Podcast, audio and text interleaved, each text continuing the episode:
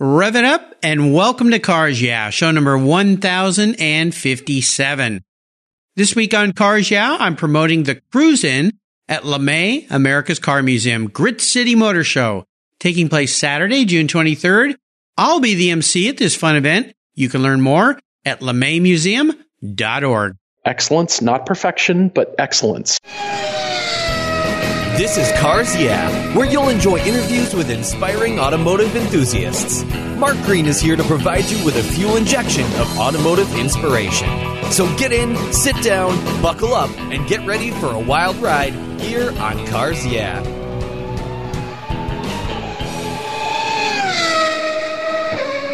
Hello, automotive enthusiasts. I'm revved up and so excited to introduce today's very special guest, Paul Schmucker. Hey, Paul, are you buckled up and ready for a fun ride? Yeah, I'm here, Mark. Thanks for having me on. Appreciate it. Good to be on with you. Yeah, it's fun. And I'll let our listeners know I had a very delightful breakfast with Paul yesterday morning. This is very rare. I usually don't get to meet many of my guests until later, but he was kind enough. He's in town to visit his dad. Took me out to breakfast here in Gig Harbor. We had a wonderful talk. I think we could have sat there and hogged up that table for that restaurant the whole day. They were wanting to turn the table, I'm sure, but they kept saying, "Oh, it's fine, it's fine." Yeah, I know. But it was good. I loved hanging with you. Oh, it was fun. It was great. I really appreciate it. And you get two car guys together, and that's the end of it. They'll just talk cars forever. So pretty much. Yeah, yep. Very cool. Well, Paul Schmucker is the co-host and co-creator of Everyday Driver, a YouTube show that focuses on helping people find fun-to-drive cars that are both usable and affordable. Along with YouTube, Everyday Drive is also a top-ranked podcast and content on Velocity. Paul is a graduate of Art Center College of Design and worked at Ford Motor Company in Detroit and Kawasaki Motors in Southern California. He's produced design work for Volvo Trucks North America, BMW USA, and Alpine Electronics. He was also a subject matter expert for Autodesk. He's a photographer and cameraman for Everyday Driver, and twice a week, he joins his buddy and co-host Todd Deeker on the Car Debate podcast. And by the way, Todd is a past guest here on Cars Yeah. So, Paul, I've told our listeners just a little bit about you. Would you take a brief moment, share a little bit more about you, your career, and a very obvious passion for automobiles? Well, thanks, Mark, and nice to be on with you. As you said, I am a product designer by education and experience from Art Center College of Design in Pasadena, California, and had the pleasure of working on a lot of different products, which, you know, automobiles, cars are really just big, expensive products, right? Yes. All the interiors, it's kind of like yacht design or boat design. You're trying to take advantage of all the little nooks and crannies, and then every piece of trim in the interior is in itself a product just put together and assembled. And so I've taken that product design approach and, like I said, had the experience of working on all kinds of different projects in my design career. And Todd and I started Everyday Driver 10 years ago, as you said, on YouTube, but we are primarily a Velocity television show with everything pointed towards Amazon Prime as well. So it's fun to ramp up and continue on YouTube, but move towards Amazon and Velocity. So yeah, it's been fun for us and a lot of work, as you know. Yeah, just a little bit. And, you know, I'm a little jealous because I just announced the other day that I'm going to be having a TV show on MAV TV. You guys are... And congrats, by the way. Well, thanks. Fantastic. But I'm going to be... Welcome to the TV world. Well, thank you. I'm going to be calling you for advice because I have no idea what I'm stepping into here. But you know what? It's all going to be fun. It's great. The fact that you and I get to share our passion with other people and help them along the way is what it's all about. So heck yeah. Very cool. Yeah.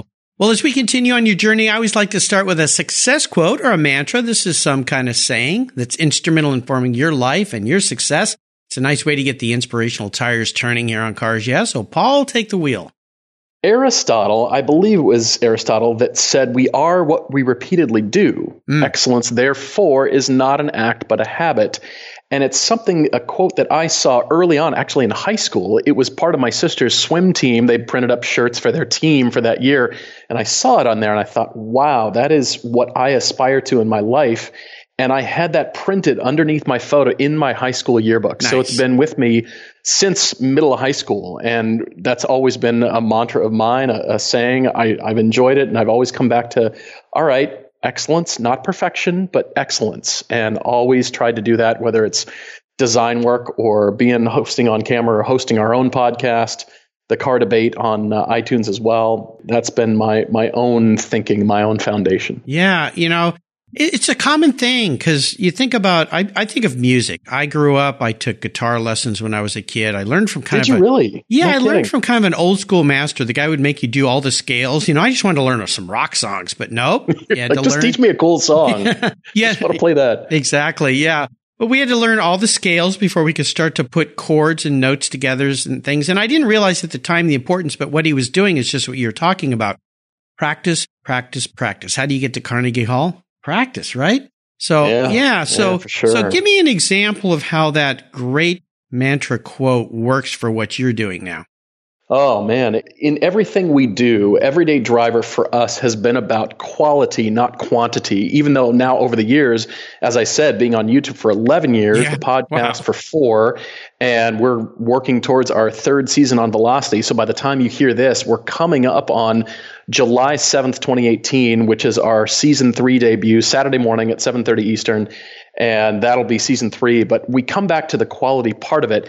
Todd and I, you know, our faces are out there just as you are. You're a public persona and a public figure. We didn't want anything that we do to be less than what we consider worthy of what we're doing. We didn't want to take shortcuts.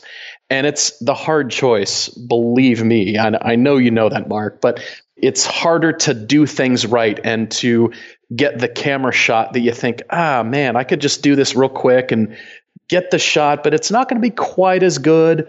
Nope, let's break out the tripods, let's break out the jib, let's, you know, get the shot and do it right and take the time. And ultimately that has left us with better quality content, what we consider to be evergreen content. People are still searching for Honda S2000s and Nissan 300 ZXs and still find that early content. And I'm thinking, wow, you found our early content. Thank you for watching.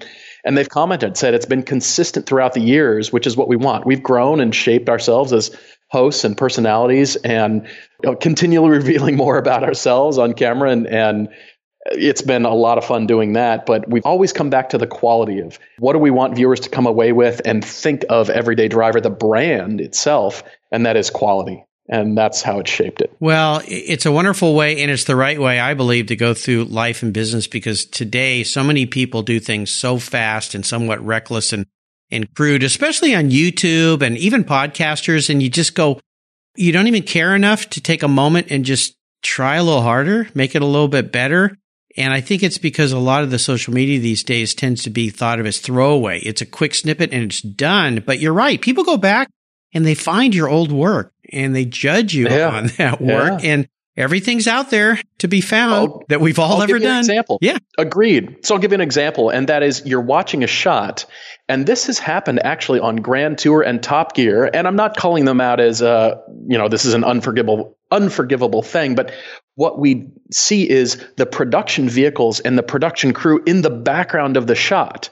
And the shot is very quick and it goes by and you're mainly just looking at the car, but then you think, I just saw the entire crew in the background of the actual beauty shot. Come on, reframe the shot, take the time to get the people out of there and reframe the shot and make it nice. It's stuff like that that adds up. Yes. And, you know, you think, okay, you took the time and you're doing it right, but it's extra effort. It's, yeah. It just is. So I'd say that's a good, we see we're looking at the background of the shot and think, there's the production vehicle. There's you see the, tripod by the side of the road. Oh, yeah. Well, could you get that out of the shot, please? Yes. Simple things like that, but it's extra work. It is extra work, but it means a lot. That's for sure. So I love the way you guys operate and what you're doing. Very nice, high standards. Well, let's have you share a story that instigated your personal passion for cars. I know we got to spend some time eating breakfast yesterday morning, but so I know some of these answers already because we talked about it, but the listeners don't. So tell us about a pivotal moment in your life when you knew you were indeed a car guy. Oh, man, it was early on, as it is for most of us. You know, we start playing with the Matchbox and the Hot Wheels and that kind of thing. But what happened was I ended up starting to draw cars very early in life. So early, in fact, that I was drawing on the walls of my parents' house, down low on the walls. And my mother was always of the mindset, you know what? I can buy a coat of paint and paint over that. I can scrub that off, but I'm not going to squander or kill my son's desire and talent. Okay, he's drawing the wall. I'm gritting my teeth. Yes, it bothers me, but you know what? Go ahead and draw. Just keep going. And she always nurtured that design talent and that design desire in my own life. And so it started with drawing, you know, cars in the margins of my math notebook. I'm drawing superchargers on top of Hot Wheels cars, and the teacher comes by and, you know, aren't we in algebra right now? I thought this was algebra class. And I'm going, it doesn't look like an equation. Well, it is the drag coefficient of the wing of the front of the car in correlation exactly. to, yeah. You get it. It's for research. It's science. Right. It's in the name of science. Right. And so I was always doing that and being encouraged by all my teachers, especially my parents, and continuing to be encouraged by that. And then, of course, breaking her things because I was always taking things apart and not really putting them back together and taking it apart and thinking, okay, so that's how it works. Yeah. And then, of course, moved on to cars and started taking them apart. Okay, so that's how the supercharger works. That's how that thing works, you know. Cool. So it's been encouraged, like I said. So it's hard, grit your teeth, but you know, it's don't stifle that in your own kids and your own, you know, peers, that kind of thing. Let them draw on the walls. Let them play in the mud. Let them eat the mud. You know, I mean, it's just, yeah, you never know what you could be stifling. I mean, it's wonderful. So fortunate you. I know you have great parents, and in fact, your dad lives up here near me in Gig Harbor, which. He does. So, yeah. He does. It's nice to come up here and be in the Pacific Northwest, as does my family, my sister and her husband and kids, and they're up this way. So it's nice to come back up here, yeah. and a lot of connections up here too. Well, and this time of year is great. And by the way, tomorrow morning there's the Exotics at Redmond Town Center, kind of a cool show. And actually, we're recording this a few weeks out, so it may be confusing some listeners. But there's a cool car show up in Redmond you might want to go to in the morning. Fun. Nice. So, yeah. Well, Paul, what I want to do now is take a look at some of the many challenges that you've faced. Maybe talk about a big failure or even a challenge, something that really kind of pushed you hard. Tell us what you did about that and tell us how that experience helped you gain even more momentum as you moved forward in your career or your business or your life. Well, consider my background in education, and that was always drawing cars, as we've talked about, and then going to Art Center to be a transportation design major. And really, industrial design is combining the manufacturing knowledge with the art and design of the product. If you design something and it can't be manufactured to be sold at a reasonable price to make money, guess what? You're an artist. Mm-hmm. It's like doing 1,000 sketches for $1 each or one painting for $1,000. The difference between a designer and an artist. And there's a lot of crossover, but as a designer, you have to understand how things are made and the fact that people actually make the thing that you're drawing, that you're designing. So you have to understand the production process back in your mind here to be able to be a successful designer. And so that's what I wanted to do. I wanted to be a car designer. And there are many people, and I count many friends and classmates as designers in studios around the world. As a matter of fact, one of my friends, he is now the design director for Infinity Design. He lives in Tokyo now. And I have a lot of friends at various, you know, automotive startups, that kind of thing. So I always saw myself there. At this point in my life, it has not happened. And so, you know, I thought I would get to a place in my automotive design career where I could have a concept car attributed to me, you know, sort of, you know, the ego thing, all about me, that's my sketch, that's my concept car, when in reality, that concept car and that sketch and the ultimate manifestation at a car show was a lot of people contributed to that. A lot of people helped the design or shape the design because you saw somebody else's sketch and you used that element and changed it in a different way and kind of came up with a cool sketch and that sort of thing.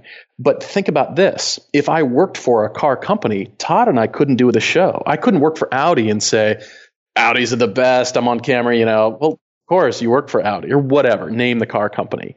And so what I had done is focused on other products, which I can attribute my name to, from watches. I love watches and had the pleasure of designing watches for Casio G-Shock. I did furniture for a long time, which I'm endlessly intrigued about, from materials and furniture just in itself as an object of beauty, electronics, fitness equipment, all kinds of product design, and other vehicles as well, off-road vehicles and watercraft and that kind of thing. And so I turned my attention to that thinking, you know what, Todd and I couldn't do the show if I were a car designer at a car company, but having the background and now experience to be able to talk about that, that's why I talk about it so much on the podcast. I love design questions when people write to us and say, hey, what about this design philosophy? Or I talk about it on camera, and I talk about the interior design and maybe the exterior. Well, a brighter color works on that because of the simpler, clean surfaces. And you know what? That car is probably going to age well long term. And it's such a great car, you may consider that over the next model because you can get it cheaper and it's a great car and it looks great over, 10 years from now, 20 years from now. That's why we love old cars. They're just beautiful, simpler, clean designs that are designed that way because of the manufacturing techniques that were available, but also because of just the beauty and style of Art Deco or whatever was fashionable at the time. And so considering all that, that's where I put my design career now. And I pour that into the show. Awesome. Wonderful. Well, I envy you a bit because I love design, and to get to work on so many different product designs and not just be kind of straddled with one. And I've had lots of designers on the show where they'll talk about that. They've worked on one, like a glove box for a car for a year, a glove box. Welcome to trim or welcome to the interior door panel on the new Ford, whatever, for 3 months. The next 3 months of your life are that. Yeah. Think, that could be a little cool, sexy, fun stuff. I mean, come on. Yeah. And it's not reality. No. It just isn't. No. And then the bean counters and the engineers look at what you did and said, we can't do that. Are you crazy? Yeah. And it all gets kind of milked down, if you will, or diluted.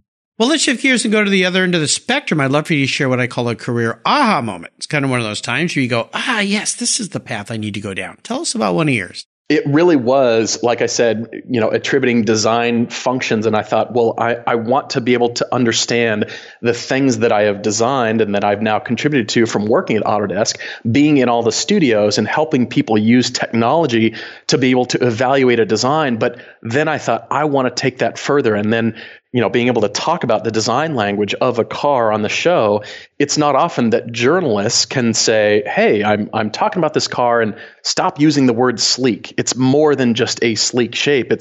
It relates to you because why? The things that we have in our life, the art we put on our walls, the glasses we wear, the clothing we put on, the watch you wear, all says something about you. And so now relating this experience to why you should buy a particular car or why a car appeals to you. And that helps us in our Car Debate, which is our podcast, and helping people decide. And it comes back to, like you said, helping people figure out what car they should buy next.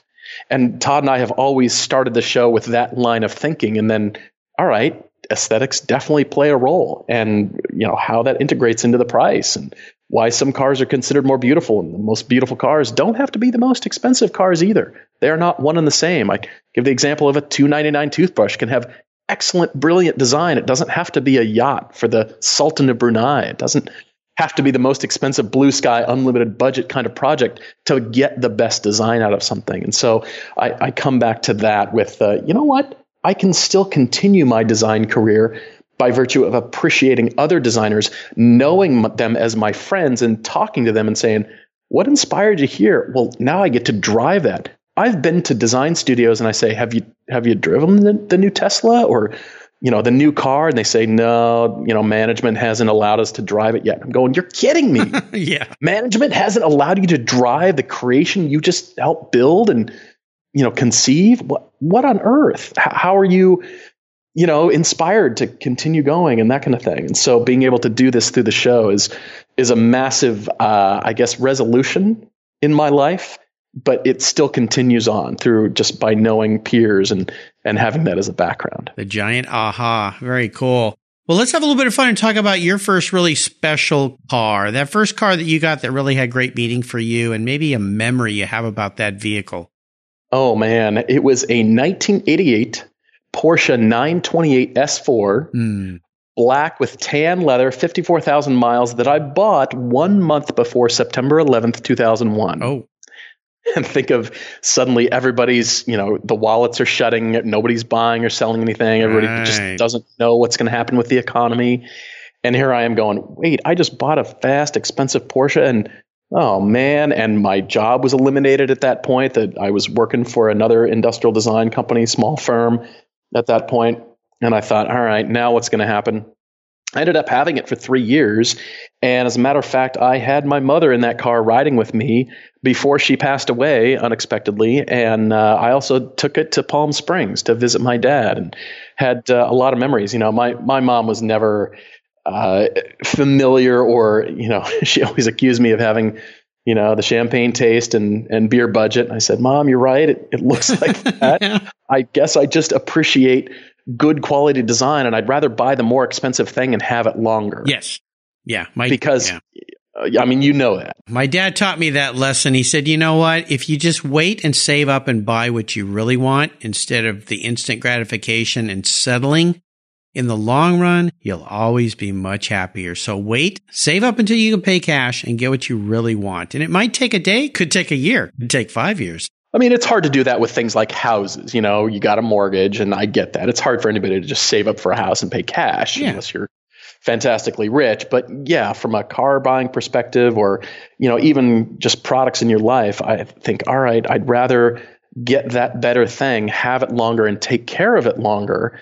And I think that's more gratification. So this car definitely represents that. It got me being a Porsche fan. I was always kind of digging them, and I'd put together the testers model kits as a kid, you know, and painted them and customized them and that kind of thing. But then when I had the opportunity, that was my first car, and I loved it. I still miss it, as a matter of fact. Yeah, there's pretty special cars. Way back when I lived in San Diego, Porsche had a thing called the Porsche Driving Experience. And they would go to a place and bring out all their new models, and they'd invite people they hoped were going to buy new cars to come and drive. And they would kind of pilot you with one of their instructors. And somehow my name got a list. At the time, I could no sooner buy a new Porsche than a new Ferrari or anything else. But I had said I wasn't going to deny the invitation.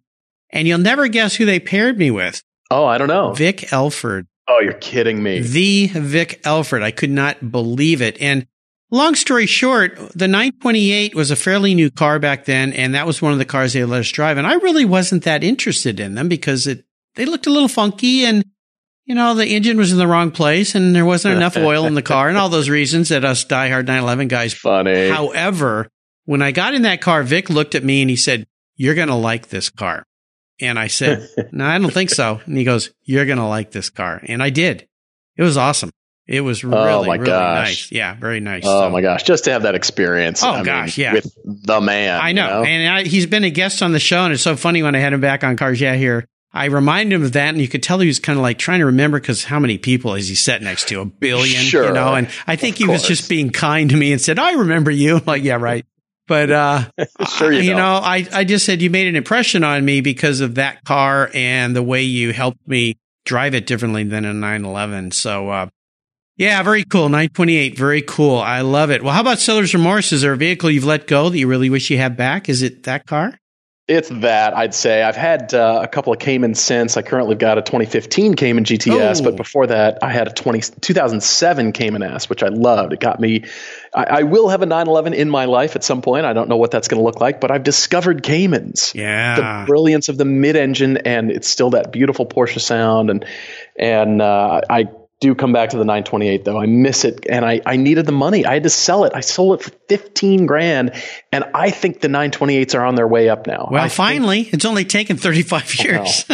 Yeah. I mean, of course, the nice ones are super-duper expensive, but I think 928s in general is sort of – they made a lot of them. They did. They made like 60,000 cars over the lifespan of the vehicle, and it needed new engine mounts for $2,000. Yeah. And that's the car that taught me to change my own oil and do my own brakes, because, you know, the independent Porsche dealers would see you coming a mile away and think, all right, my boat payment's done for the month. You exactly. Know? I learned to do my own work on that 928. And then apparently the 928 can use Ford F-150 engine mounts that are much cheaper. No kidding. Wow. Apparently, don't quote me on that. I could be wrong, but somebody on the forum was saying, yeah, just, you know, replace them with F-150 truck mounts and it'll work fine. And I thought, if only I'd known that instead of the OEM part. That was the problem with those cars, and still is. Parts, it's like the big 7 Series BMWs or the big S-Class Mercedes.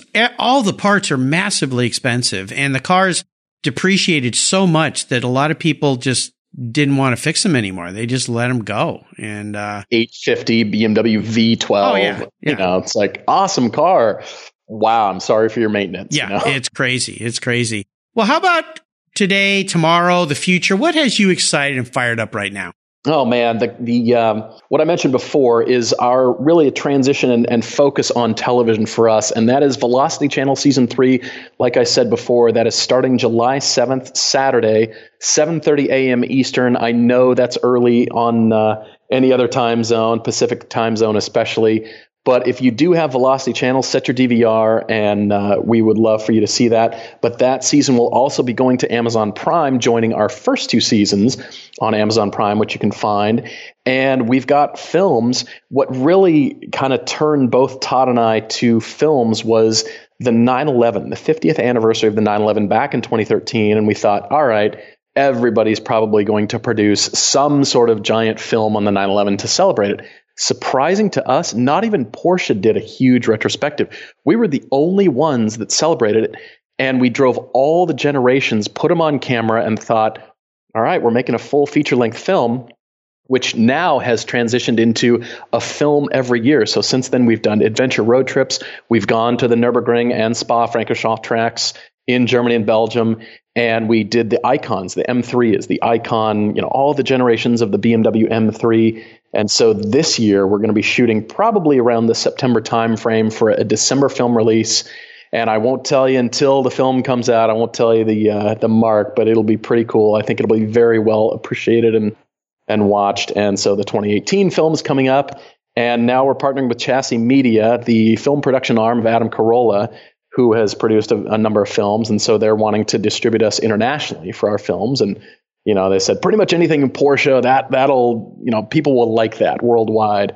And we kind of figure, having driven all the 911s back to back, there might be more people who have summited Mount Everest than have driven all the 911s. Wow, that's saying something. I mean, we're guessing. We could be wrong. Yeah. We're just thinking this was pretty special and rare, and it's still watched and it's still talked about, you know, right. 5 years ago now, which is crazy. Wow. But, you know, we thought, everybody will do that. Surprising. Nobody did. Even Porsche put together an 8-minute YouTube film and just kind of pulled some old archival footage. Mm-hmm. But we actually took the time to drive them. And so that has set another standard and added to our workload. But it's something that we can point to as, hey, we're just focusing on this one mark, whatever that is, and producing a full feature-length film. Oh, I can't wait. Yeah. So. Oh, it's fantastic. Well, you let me know as soon as it's ready to come out so I can share that with all my followers and listeners. You are having fun, my friend. That is so cool. I love it. And you of course, you mentioned the BMW M3. You know, I've got one of those. It's just, I love those cars too, along with the 911s. They're just so much fun. Oh, yeah. Yeah, great cars. Yeah. Well, here's a very introspective question for you, Paul. If you were a vehicle, what would Paul be and why? I'm a kind of guy, well, I've got many flaws. I'm not the prettiest and I'm independent. I've got unwillingness to start up in the mornings. You know, I've got to be coaxed. But I would say my tastes, I admit, I love beautiful design. I love discerning styling and small details that surprise and delight. My tastes are definitely towards the higher end of things, as I mentioned before, and I admit that. But I love good deals too, and I love finding good deals for all of our listeners on the Car Debate. And so I think, all right, I love the power and speed and crisp handling and light cars, but I do like some comfort too. And so now that the 911 could be considered a GT car with its growth in size, just as the base models, even though they're not base in price, right. But, you know, the GT3 models aside, I think, all right, I'm still leaning towards GT cars. I do love GT cars. So if I were a car, I'd probably be that 928 or maybe a Daytona coupe, like the 69 Ferrari 365 Daytona coupe, mm-hmm. or a Gullwing Mercedes or an Aston Martin Vantage, somewhere in there where there's still lots of power, speed, beauty. I love the longer stretched out shapes that you can, you know, really create some beautiful surfaces. Oh, yeah. And I'm hoping Porsche comes back with like a 929, maybe something like that. You never know. Brings that back as much as I love the 911. And it is so diverse, as you know. It can be a track car. It can be a GT car. It can be your only car. Yep. It's one of the reasons I love it so much, and I could talk endlessly about 911s. But maybe in the GT car side of things would be me. There you go. Nicely said. I like it. Well, Paul, up next is the last lap, but before we put the pedal to the metal, let's say thank you to today's Cars Yeah sponsors. Everyone who knows me knows I'm really picky when it comes to my cars and keeping them looking new. I'm a huge fan of Covercraft floor mats. I've protected my vehicle with their products for decades. Want to keep your vehicle's interior looking new? It's easy with Covercraft floor mats. They will protect your vehicle's factory carpets from daily abuse, weather, pets, children, weekend adventures, and those everyday spills. It's a fast, easy, and stylish way to keep your vehicle looking new. Covercraft floor mats come in a wide variety of styles, materials, and configurations, all designed for maximum protection. In addition to Premier Plush and Berber custom floor mats, you'll also find cargo liners, canine cargo area liners, dash covers, and sunscreens. Enhance your vehicle's looks while protecting the factory finishes with easy-to-install and easy-to-clean floor mats. Covercraft is the right choice. Learn more today at covercraft.com and tell them Mark at Cars Yeah sent you. That's covercraft.com. Hey, this is Mark Green. Are you interested in selling online and building a sustainable business? Bonanza is a marketplace platform that empowers you to create your dream business. Getting started at Bonanza is easy. You can start fresh or import your items from other marketplaces like Amazon, eBay, Etsy, or Shopify. Auto parts and accessories are a high-performance category at Bonanza, and there's no risk involved in signing up. There are no listing fees or monthly fees. You pay only when you make the sale. Bonanza listens to seller feedback and uses it to improve tools and build new features, so there are tons of customization options for sellers no matter what the size of your business. Be sure to sign up using the link bonanza.com/cars yeah, and you'll receive a free consultation with Bonanza experts who make sure that you are on your way to generating sales. That's bonanza.com/cars yeah. Okay, Paul, we're back and we're entering the last lap. You've been on plenty of tracks. You know what that means. The white flag is out. Time for us to put our foot into it. I'm going to ask you a series of questions, kind of a lightning round, and ask you to give our listeners some very quick blips of the throttle answers. So here we go. What's the best automotive advice you've ever received? It was actually from my friend and co-host Todd. And it was early on selling cars, whether it be the Cayman or the 928 or others. And he said, you know what? You don't have to dislike a car to get rid of it. And that was personal advice to me. And I thought, you know, you're right. I still love it, but I'm having to get rid of it for name a reason. I need money. I'm moving. I'm, you know, whatever the reason is. But it's been a mantra for now. I've kind of adopted that. And then that's something that we tell our listeners on the podcast and say, all right, you're wanting to move on. You don't have to hate your car to be completely done with it, to be in a mindset of selling. You don't have to be there. You don't have to go all the way there. And maybe you'll have another one in your life at some point. Maybe you'll want to come back to it, but your needs have changed because of family or moving or whatever that is, and you need to change cars. So, all right, you've got to get rid of it for now, but that doesn't mean it will be the only one in your life, and you don't have to hate it to get rid of it. Jeez, where were you years ago? You could have helped me had a lot more cars, I think. Could have helped myself, I'll be honest. Yeah, I think so. I pointed at me, too. Would you share one of your personal habits you believe has contributed to your many successes over the years? Definitely being well-researched and taking the time to engage personally with people and fans of the show. It's due to our fans that has made the growth of our show possible. Yep, absolutely. Very important.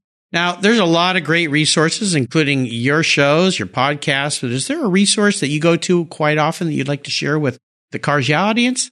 Well, there's many resources, and it has a lot to do with car shopping and buying, but I'm going to take a turn, and that is because of my product design background and my love for finely crafted and fun ideas, you know, new things. There's a site called Discommon.com, and they are a group of folks. They develop products for various brands, and they've got this coffee table on there that is a machined aluminum coffee table. Wow. With a car rising from the surface, like out of this puddle of molten aluminum. Yeah. And it's probably really expensive, and I don't need it, but I desperately want it. And they just have cool stuff. I like wow, that's a cool product. Where'd you get that? And it says something about your discerning taste. Right. And so it's one of those sites where they don't make too many of these products, but you know, it's sort of like, wow, it makes you take notice, and then you get into conversations about other cool stuff that you... Oh, my gosh. Now, you know, you brought me to another one I'm going to want to go to, and I can't afford, but spell that for me so that I understand where to find it. That is Discommon. So Discommon.com, sort of like uncommon, but it's Discommon. Discommon. Nice. Oh, man, that's first place I'm going when we hang up here. Now, if I could arrange for you to have a drink with anyone in the automotive industry, living or deceased, who would that person be? One of my heroes is a guy named Paul Newman. Mm-hmm. And Adam Carolla actually produced a film called The Racing Life of Paul Newman. Oh, yeah. And he just did such an excellent job because he did want to be known as a race car driver and a massive philanthropist. And by the way, he dabbled with acting occasionally. Yeah, just a little bit. He never wanted to be known as an actor. And that was made clear in the film. And I thought, I didn't know that. Everybody associates him with acting and with Robert Redford and all the films that he did. And he was brilliant. But that disinterested him more than racing. And he didn't start until late in life, which is also impressive. But I would say mostly his philanthropy and just he had so many diverse interests. And I'd love to pick his brain. Oh, yeah. Wouldn't that be fantastic? I see him every night when I eat my salad. He's on my salad dressing bottle. That's true. Yeah. Well, but, he's kind of up there with Steve McQueen kind of guy who loves all the sports. And acting was a ways to the means. And even James Garner, in a sense. I mean, people don't realize how much he loved racing and how important that was in his life and how much he got involved. And even the Smothers Brothers, those guys did some racing too. Maybe not at the level of Paul or Chad or Steve. I was thinking of Chad because he was just on the show here. But, nice. Very cool. Well, how about a book? Is there a book you've read that you think our listeners would really enjoy? Well, you've heard me talk about design and appreciating quality objects.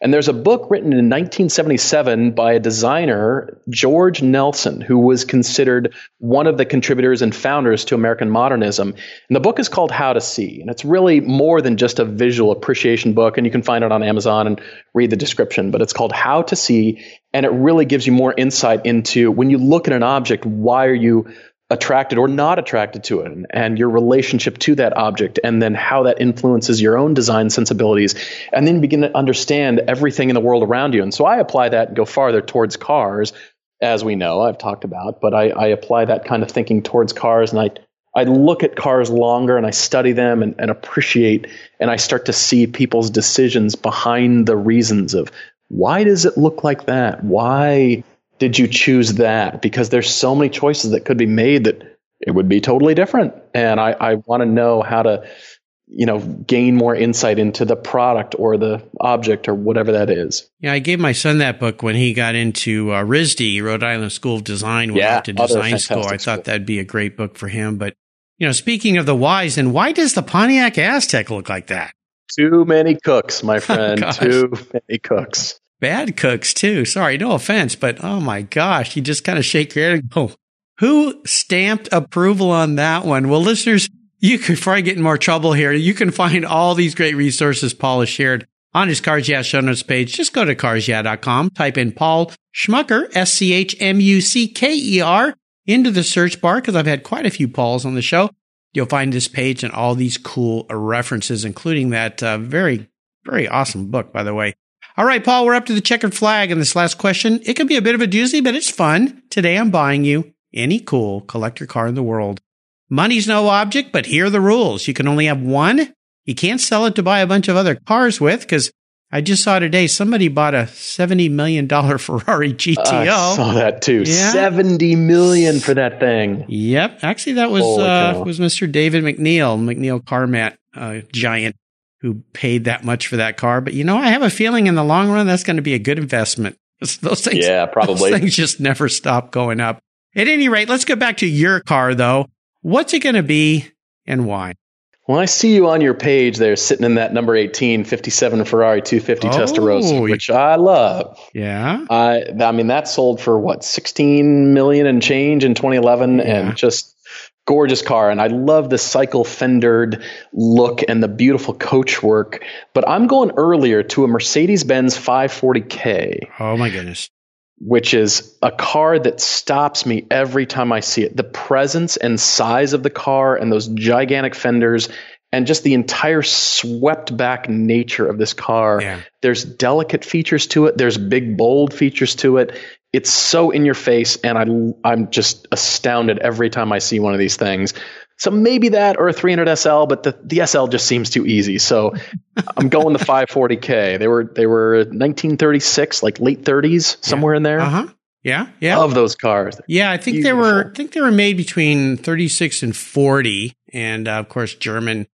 And I can never say the designer's name. Friedrich, I think it's Geiger. Is that Geiger? Are you sure? Yeah, we'll go with that. Okay, Geiger. I'll say yes. The Geiger count, yeah. The designer. But yeah, when you I'm kind of surprised that you picked that car, not because it isn't incredibly beautiful and stunningly designed, but, you know, it's old school, big rolling fenders, giant. I have no idea what it's like to drive. I've never had the pleasure of driving one. I'll bet you it's pretty cool in a straight line, but being a 911 guy, but I think being a design guy kind of makes sense for you, how I know you. What color would you like in that car? Because this is going to set it apart here.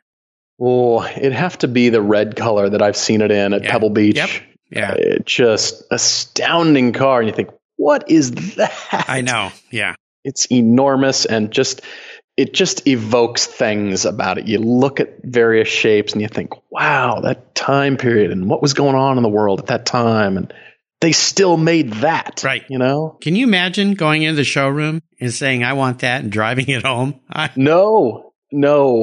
That'd be astounding. It would. Well, Paul, you've taken us on a great ride today. Really enjoyed getting to know you even better, even after breakfast yesterday, which was great fun. Thanks for sharing your automotive journey with the Cars Yeah! listeners and me. Would you offer us one little parting piece of wisdom or guidance before you head off into the sunset in the mountains there in Utah? Wouldn't that be nice in that 540K?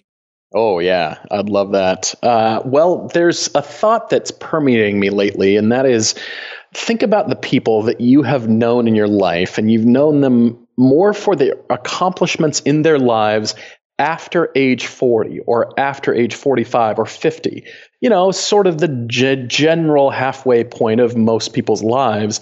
But somebody who did something physically challenging or invented an amazing product or started a business. You know, we live in this, as you said before, it's just this instant culture. And now Silicon Valley is minting 20-somethings who are billionaires right away. And we think, all right, well, I'm way past age 30 and I haven't invented my app or my internet company and haven't sold it off for $600 million. So, you know, I guess my time's passed. Not so at all. I do not subscribe to that line of thinking. I mean, talk about adventurers, Richard Branson or Ranulph Fiennes, Sir Ranulph Fiennes, as a matter of fact, astronauts like John Glenn, who went back into space at age 77, pilots like Chuck Yeager, entertainers like Jay Leno, and definitely philanthropists like Paul Newman. Think about these people and you know them. You say a name and you think, you know what? I know them for their accomplishments well after age 50 or 45. You know what I mean? And it's so opposite of where we're at now with the, well, you know, made your first million before you're 25 kind of thinking. No, that I think there's so much to life and so much more ahead of us. And these are the thoughts that permeate my own thinking, and age is nothing but a number. There are so many great opportunities today, even more so, I think, than any time in the past, to put yourself out there, be creative, do things in ways, and it's a lot less expensive than you think. You can actually do it. You can even be an old guy like me and start a podcast and end up on TV. Or I know, Paul, you're a lot younger than me, so I'm not going to categorize you in my age group, no. But yeah, it's possible. And I think those are great inspirational words. What's the best way for our listeners to learn more about you and follow along with you and Todd? The website, everydaydriver.com, is the main place for all of our content right there. If you want to write to us with your own car debate for the Car Debate podcast, that is everydaydrivertv@gmail.com. You can also find us on the website and contact us through the website. But you can find our podcast on iTunes. That is the Car Debate podcast. And you can also I'll say it once again, coming up on July 7th, 2018 is our third season on Velocity. And I'll be honest, Todd and I are really excited about the diversity of this season. It's kind of caught us by surprise. We're driving the latest brand new tech. We're driving some old school cars. We did some rock crawling in Moab, Utah, a trip that just came about and was very unexpected. It's going to turn out with some of the shots. We're right in Utah. We're about 3.5 hours to the north of Moab. And we thought, let's go to Moab. Let's turn that into a TV episode. So there's a lot of diversity. It's stretching us as hosts. And we're already talking about season 4 on Velocity for 2019. We'll see. We're already thinking about episodes and starting to plan. And of course, the film for shooting in September and then release in December 2018, probably for the Christmas time by the time it gets filmed and edited and mixed and all that stuff. So there's a lot going on for us. We're looking at continually expanding the brand. And Mark, can't thank you enough for having me on. Oh, this really has been great. You are busy guys. Wow.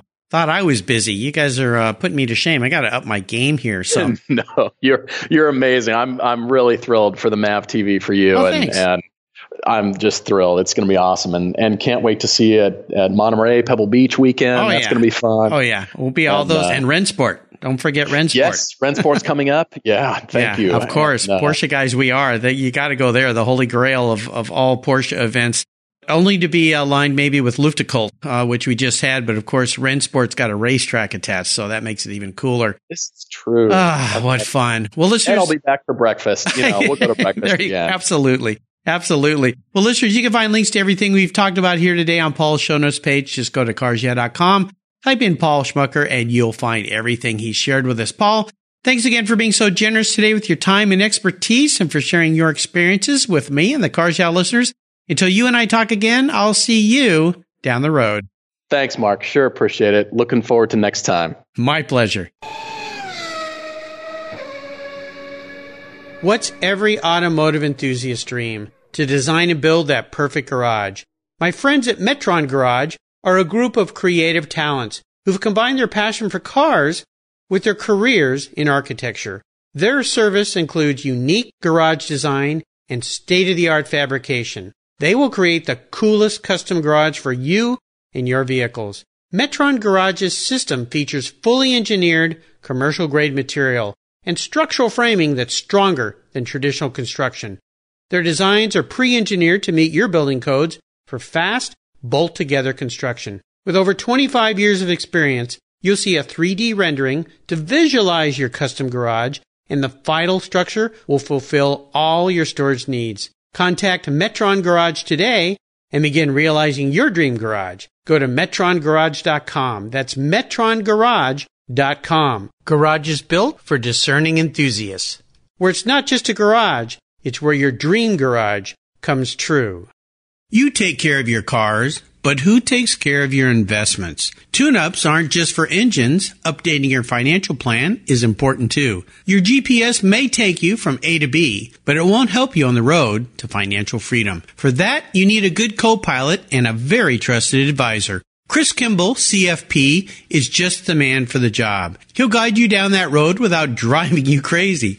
For over 25 years, Chris has helped people just like you and me with their financial planning and investments. With a master's degree in financial services, he is eminently qualified, and he's a car guy too. Learn more at chrisvkimball.com or call 866-ON-A-PLAN. Securities through Money Concepts Capital Corp. Member FINRA SIPIC. CK Financial Services is not affiliated with Money Concepts Capital Corp. Thank you so much for joining us on today's ride here at Cars Yeah. Drive on over to carsyeah.com to find show notes and inspiring automotive fun. Download your free copy of Filler Up, a fun book filled with gorgeous photographs of fuel filler fun, including quotes from more inspiring automotive enthusiasts. Download your copy today, and we'll see you next time on Cars Yeah.